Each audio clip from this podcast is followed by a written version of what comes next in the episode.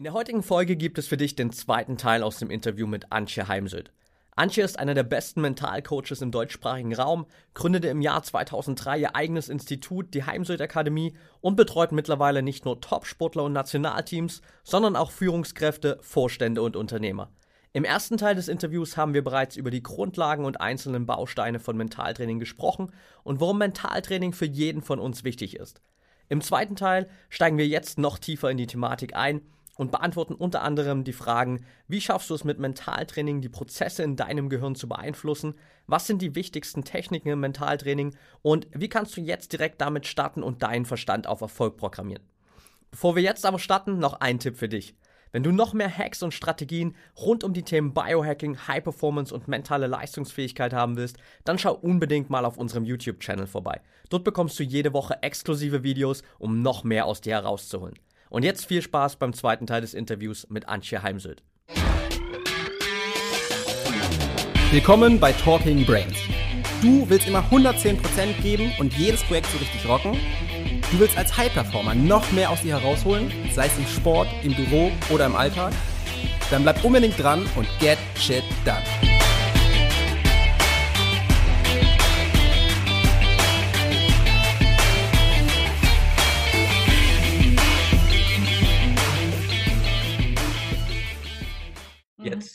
Arbeitest du ja auch äh, viel mit Profisportlern zusammen, kommst ja auch aus, hast du gesagt, aus dem Sportbereich.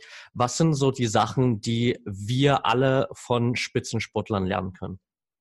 Naja, gerade die Spitzensportler wissen um die Bedeutung der Entspannung und Regeneration. Das wird ja ziemlich genau mit Trainingsplänen, Athletikplänen, Plänen ähm, festgehalten, weil wenn ich mich nicht entspanne, bin ich am Tag X, zum Beispiel bei den Olympischen Spielen, kann ich eben meine Bestleistung nicht abrufen. Ja, und das ist, ich meine, viele Menschen liegen heute in, auf, ich fahre sehr viel Kreuzfahrtschiffe, die liegen mit ihrem Handy und ihrer Arbeit auf der Liege im Urlaub und entspannen sich eben nicht. Und viele Menschen kommen eben nicht entspannt aus dem Urlaub oder aus dem Wochenende, was aber ihre ureigenste Aufgabe wäre. Und ähm, auch Sportholismus ist im Übrigen keine Entspannung.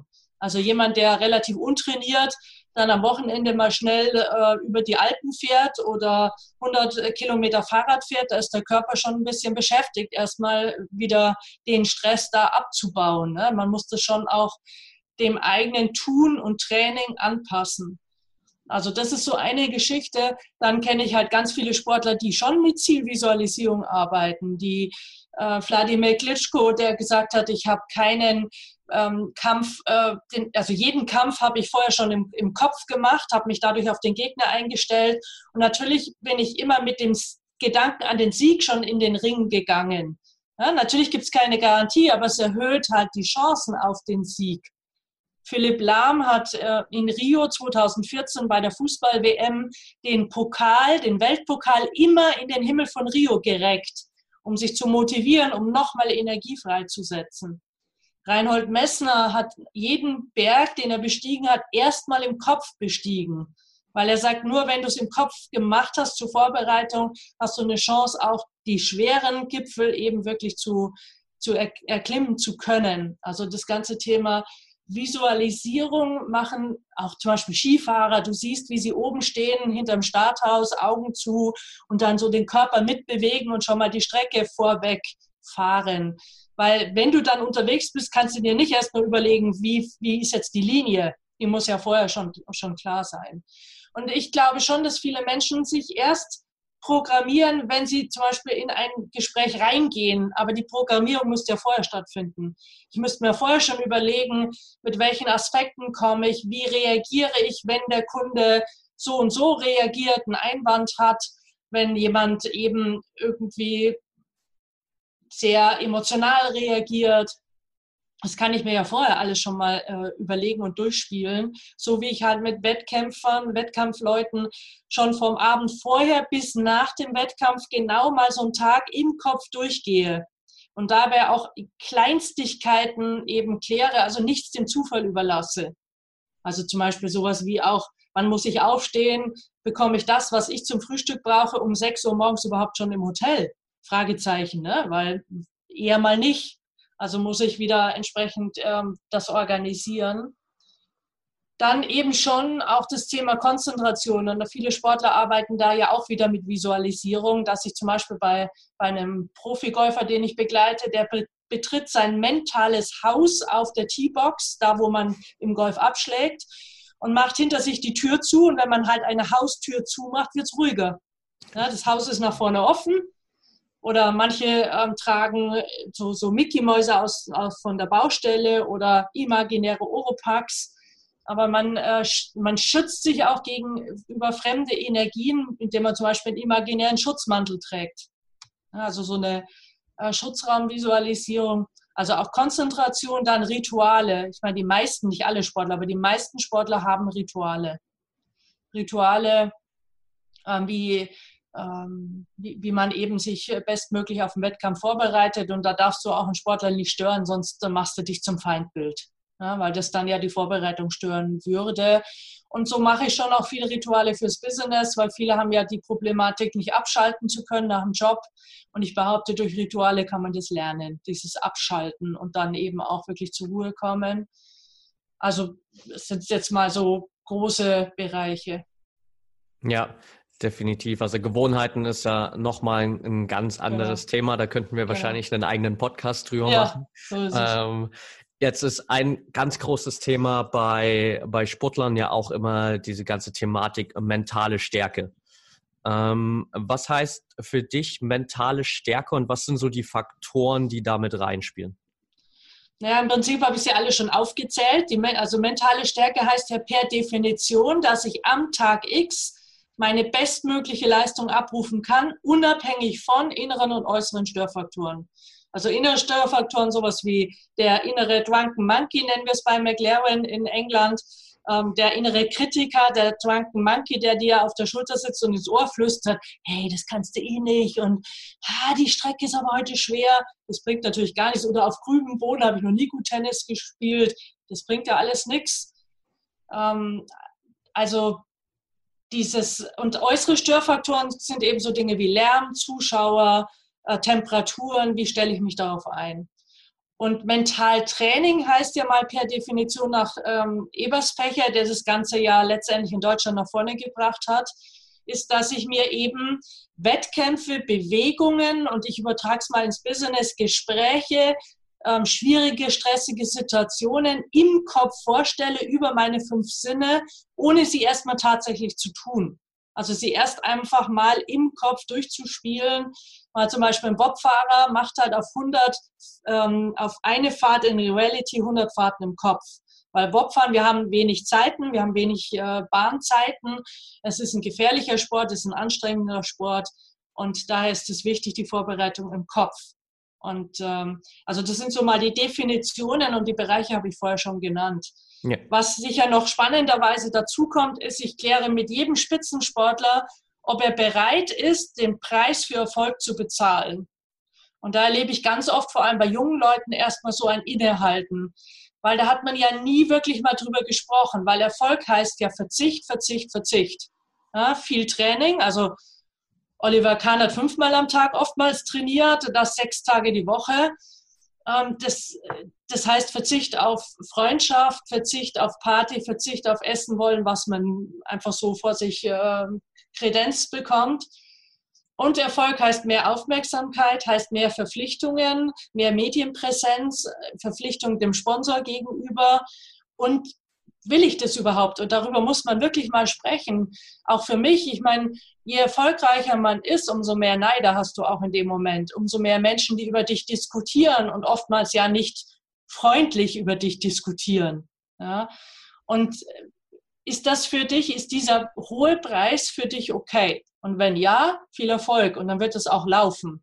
Aber wenn es dann so eine, irgendwo so eine Handbremse gibt, ja, ich würde schon gerne, aber dann wird er eben immer der ewige Zweite sein oder gar nie dahin kommen, wo er hin will. Auch schaue ich mir an, so Dinge, Partnerschaft und Familie, bin ich in Frieden mit meiner Familie. Weil wenn ich in Unfrieden mit meiner Familie bin, auch mit meinen Eltern, wird es fast immer irgendwo den, deine Leistung beeinflussen. Ja, und daher auch hier oder auch natürlich das Thema Beziehung zum Trainer, weil Fakt ist, den Bundestrainer kannst du dir nicht aussuchen. dann musst du das Land wechseln. Dann musst du nach Österreich gehen oder in die Schweiz oder äh, woanders hin. Im Job kannst du das Unternehmen wechseln. Du kannst dir einen anderen Chef suchen, anderen Vorgesetzten, anderes Unternehmen. Im Job, äh, im, im Sport, wenn du jetzt zum Beispiel zehn gute Leute hast für die nächsten Olympischen Spiele, wird auf der einen Seite natürlich deine Leistung wird mitentscheiden, aber immer ist erstens ein bisschen Glück dabei und zweitens natürlich auch Sympathie und Antipathie zum Bundestrainer. Ähm, vertraut er mir, glaubt er an mich? Und es ist ja so, viele Menschen sagen immer, der andere muss mir erstmal vertrauen. Nein, nein, ich muss ja auch erstmal was tun, damit der andere auch mir vertraut und äh, mir Vertrauen schenkt. Ja? Und äh, daher ist es natürlich auch nochmal so dies, diese ganze Kommunikation, dieses Eingebundensein in ein Team, weil kein Sportler, auch Einzelsportler sind alleine, die haben immer ein Team um sich herum. Das kennen wir meist nicht, also ich kenne sie ja, aber die, der Otto Normalverbraucher, der den Sport im Fernsehen sieht, der sieht ja nicht, dass um einen Sportler ein ganzes Team herum ist. Und da, wo Menschen sind, da kriselt es halt auch. Ja, und daher äh, eine große Aufgabe ist auch immer wieder alle an einen Tisch zu bringen und dass sie eben über darüber reden, was läuft gut, was läuft nicht gut, wo müssen wir Dinge verändern. Ja, Definitiv, also ähm, auch ein unglaublich äh, komplexes Thema. Ja. Jetzt lass uns mal ein bisschen in den, in den Alltag sozusagen reinschauen und das, was wahrscheinlich auch die meisten, die hier zutören, einfach ähm, immer wieder vor Augen haben, gerade dieser ganze Faktor Stress im Alltag. Wie gehst, gehst du persönlich mit solchen Situationen um, wo du merkst, du bist irgendwie extrem Stresssituationen ausgesetzt und welche Techniken vielleicht auch aus dem Mentaltraining kann ich dann eben in solchen Momenten immer wieder nutzen? Naja, also erstens diese Bauchatmung, Ruhe, Bild- und Thymusdrüse klopfen. Das ist, habe ich also gestern gerade gebraucht, als ich eigentlich schon längst hätte auf dem Weg sein müssen nach äh, Deckendorf. Ja, willst du vielleicht kurz, äh, darf ich kurz noch, willst du vielleicht ähm, zum Tumor, äh, Thymusdrüse klopfen kurz mehr dazu sagen, für die Leute, die nicht wissen, was das bedeutet? Ja, Thymusdrüse sitzt zwischen der Brust und dem Brustbein. Also wenn man es ganz genau wissen will, wir haben oben, spürt man den Anfang vom Knöchel und dem Brustbein, eine Handbreit drunter zwischen der Brust. Eine Thymusdrüse ist für Kinder, fürs Wachstum wichtig und die ist bei den Erwachsenen meistens kleiner oder schon verschrumpelter. Aber ich erkläre es immer so, wenn wir zu viel Stress haben, dann ist es wie ein Apfel, der zu lange in der Obstschale liegt, der wird runzelig. Die Energie geht flöten. Und wenn du auf die Thymusdrüse klopfst, dann bekommt das, die, die wieder ihre volle Größe, versorgt dich mit Energie und das Immunsystem wird, wird gestärkt kann man oftmals zum Beispiel bei den Skispringern sehen. Sie kommen, sie haben noch zwei Springer vor sich, sie kommen auf die Schanze. Der, bei vielen geht ja dann nochmal das Adrenalin nach oben und dann siehst du, wie sie oben stehen und eben zwischen der Brust entweder mit den Fingern oder der Faust aufs Brustbein klopfen und vermutlich ihre Affirmation sprechen. Also ja sehr individuell vorbereitet auf den einzelnen Sportler und sich eben so nochmal ähm, ihren Stress reduzieren, weil es wäre ja nichts dämlicher. Auch mich holt ja manchmal mein Lampenfieber ein, wenn ich auf die Bühne muss, ne? je nach ähm, Veranstaltung. Du wirst anmoderiert, dann stehe ich seitlich und mache zum Beispiel diese äh, Geschichte, die ich eben erzählt habe, oder ich mache eine Übung aus dem Wingwave oder EMDR. Das sind sogenannte schnelle Augenbewegungen. Das muss man aber definitiv mal im Coaching lernen. Also das kann man sich eher nicht anlesen. Weil wenn man sich nachts beim Schlafen zuschauen könnte, dann würde man sehen, wie die Augen ganz schnell über die Pupille rasen und wir verarbeiten in diesen REM-Phasen, Rapid Eye Movements Phasen, das Tagesgeschehen und das Wissen darum nutze ich künstlich. Ja, weil ich dann eben durch diese schnellen Augenbewegungen den Stress, die Emotionen wieder runterfahren kann. Also das ist etwas, und dann wirklich in diese Affirmationen nutze ich für mich, auch mal aus einer Stresssituation wirklich aussteigen. Ich werde zu meinem Beobachter und schaue mal von außen als Berater von Antje, was würde ich jetzt als Berater der Antje in der Stresssituation an Tipps geben? Ja, weil ich ja oft, wenn ich Zuschauer bin, das merkt man beim Fußballspielen, das sind immer die 50.000 Zuschauer schlauer als der Bundestrainer oder der Trainer da unten steht. Ja, weil die natürlich die, manchmal ist es natürlich Schlaumeierei, ganz klar, aber manchmal ist es wirklich so, man hat gerade einen größeren Abstand und daher sieht man Dinge, die man eben nicht sieht, wenn man so gerade mittendrin steckt. Also auch das ist eine wichtige Geschichte. Und Stress heißt auch ganz oft, bei Stress, wir haben einen Reiz und wir haben eine Reaktion. Und zwischen Reiz und Reaktion gibt es eine Bewertung der Situation, dessen, was passiert. Und da muss man eben mal an der Bewertung arbeiten, dass dann auch eine andere Reaktion hinten rauskommt.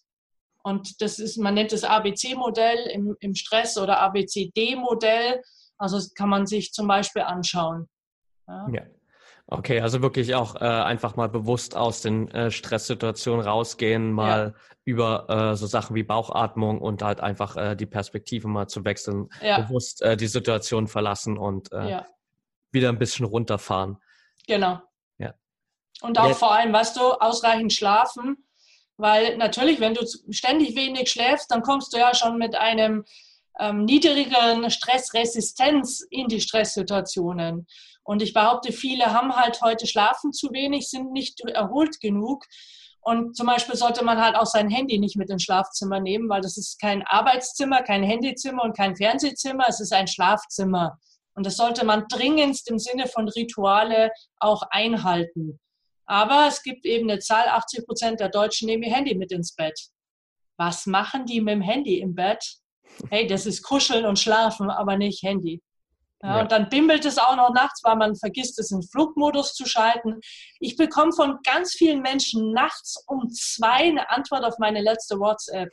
Ich sage dann immer, ey, warst du so lange wach? Nee, ich bin dann wach geworden. Da würde ich aber nie und nimmer das Handy in die Hand nehmen sondern dann dreht man sich um, zählt Schäfchen oder macht eben wieder diese schon genannten Übungen und äh, versucht wieder einzuschlafen, aber fängt doch dann nicht an, sein Handy in die Hand zu nehmen. Ja, Definitiv. Ähm, das sind dann meistens eben die Leute, die, die sich darüber beschweren, dass sie Schlafstörungen haben. Ja, ganz ähm, genau. bei der man dann relativ schnell rausfindet, warum das der Grund ist. So ja. ist es. Ja. So ist es. Jetzt ist ähm, diese ganze Mentaltrainingsthematik ja unglaublich gewachsen auch in den letzten Jahren und es bekommt immer mehr Aufmerksamkeit. Ähm, was glaubst du, wo das Ganze auch von der Entwicklung noch hingeht und äh, wie wichtig das auch in den nächsten Jahren noch äh, wird in allen Bereichen? Also gut, wo die Entwicklung hingeht, weiß ich nicht, weil du weißt auch, der Mensch äh, stellt sich gerne gegen Veränderungen, auch wenn das keinen Sinn macht. Wir werden es ganz sicher immer dringender also nötig haben. In Amerika wird es ja schon viel mehr genutzt und, äh, und es ist viel, in viel mehr Köpfen als bei uns. Bei uns wird schon manchmal, es ist nicht mehr ganz so oft wie am, also als ich mit dem ganzen Thema begonnen habe, aber äh, ab und dann höre ich immer noch, ah, ich bin noch psychisch gesund, das brauche ich nicht. Das hat überhaupt nichts damit zu tun, dass man psychisch äh, vielleicht äh, krank ist, dann dürfte ich eh nicht mit den Menschen arbeiten, sondern es geht einfach darum, sich auch viel mehr wieder, weißt du, wir müssten uns mal wieder hinsetzen und sich seiner selbst bewusst sein.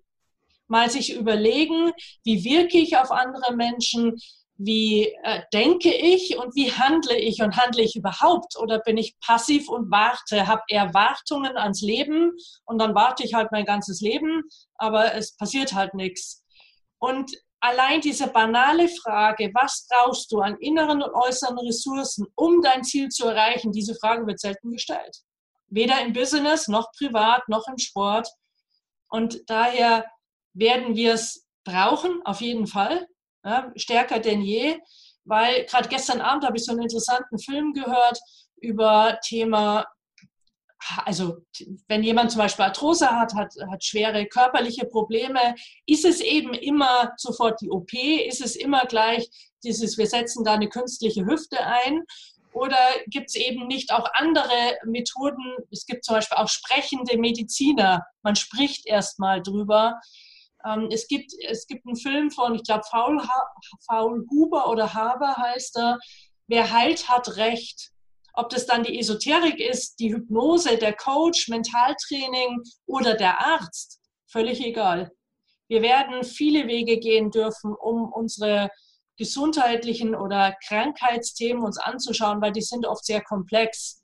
Ja, ich glaube halt, ein Krebs hat jetzt eben nicht nur eine psychische Komponente, auch andere, auch genetische, aber es ist immer eine es gibt viele Aspekte oder bei Rückenschmerzen, Kopfschmerzen, Migräne und all diesen klassischen Themen, Bluthochdruck, Herzinfarkt und so weiter. Und daher, ich glaube einfach auch, dass es das schon letztendlich immer gegeben hat. Es hatte keinen Namen. und man hat es nicht so publiziert. Ich meine, durch die sozialen Netzwerke wird halt auch mehr transportiert. Ne? Und es gibt natürlich jetzt auch viele Selbsternannte in dem Bereich, die meinen, ich lese jetzt mal ein Buch darüber und dann bin ich Mentaltrainer, ähm, wovor ich sehr stark warne. Also in diesem Bereich, was mir meine Sportler teilweise erzählen, da stellen sich mir die Nackenhaare auf. Ja, weil, weißt du, ich, ich, ich spüre da eine große Verantwortung, weil überleg dir mal, ich habe jetzt fünf Sportlerinnen aus fünf verschiedenen Sportarten, die ich auf Tokio vorbereite. Jetzt mache ich das mit so einem Halbwissen, aber es kann halt schon auch meine Arbeit das Zünglein an der Waage nachher sein. Und dann mag ich mir ins Gesicht schauen können und mag sagen können, ich habe alles getan, was ich tun konnte. Ich bin bestmöglich informiert, ausgebildet und geschult, um solche Menschen zu begleiten und nicht so, ach, das mache ich mal, das ist so ein bisschen Schnipp, Schnipp und so ein bisschen zaubern und Halligalli. Äh, das ist es halt nicht. Ja. ja.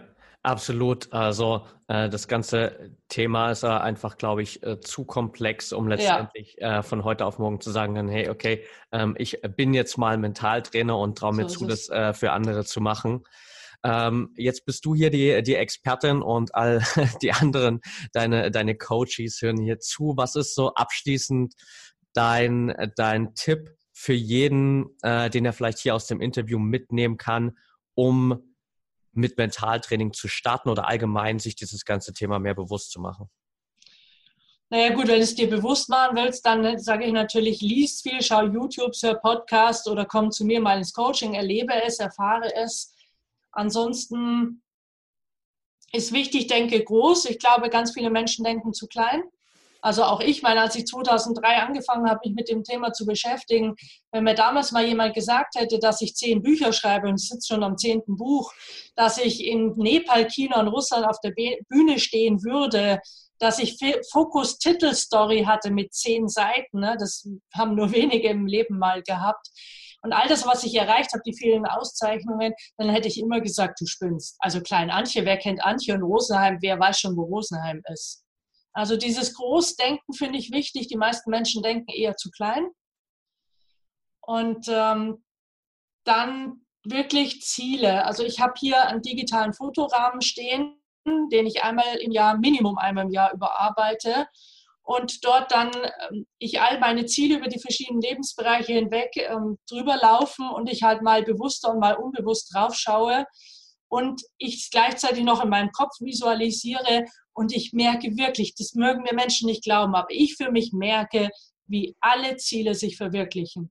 Manchmal am letzten Tag, weil ich gebe mir natürlich einen Stichtag, also bis wann, weil sonst sagt mein Körper, ja, wir können ja mal 10 Prozent davon jetzt machen, die anderen 90 Prozent machen wir in zehn Jahren. Hm. Also bis wann ist schon dieses Ziele setzen und nicht nur sie aufzuschreiben, sondern sie zu visualisieren in Bildern, an der Wand oder auf dem Fotorahmen und vor allem in deinem Kopf.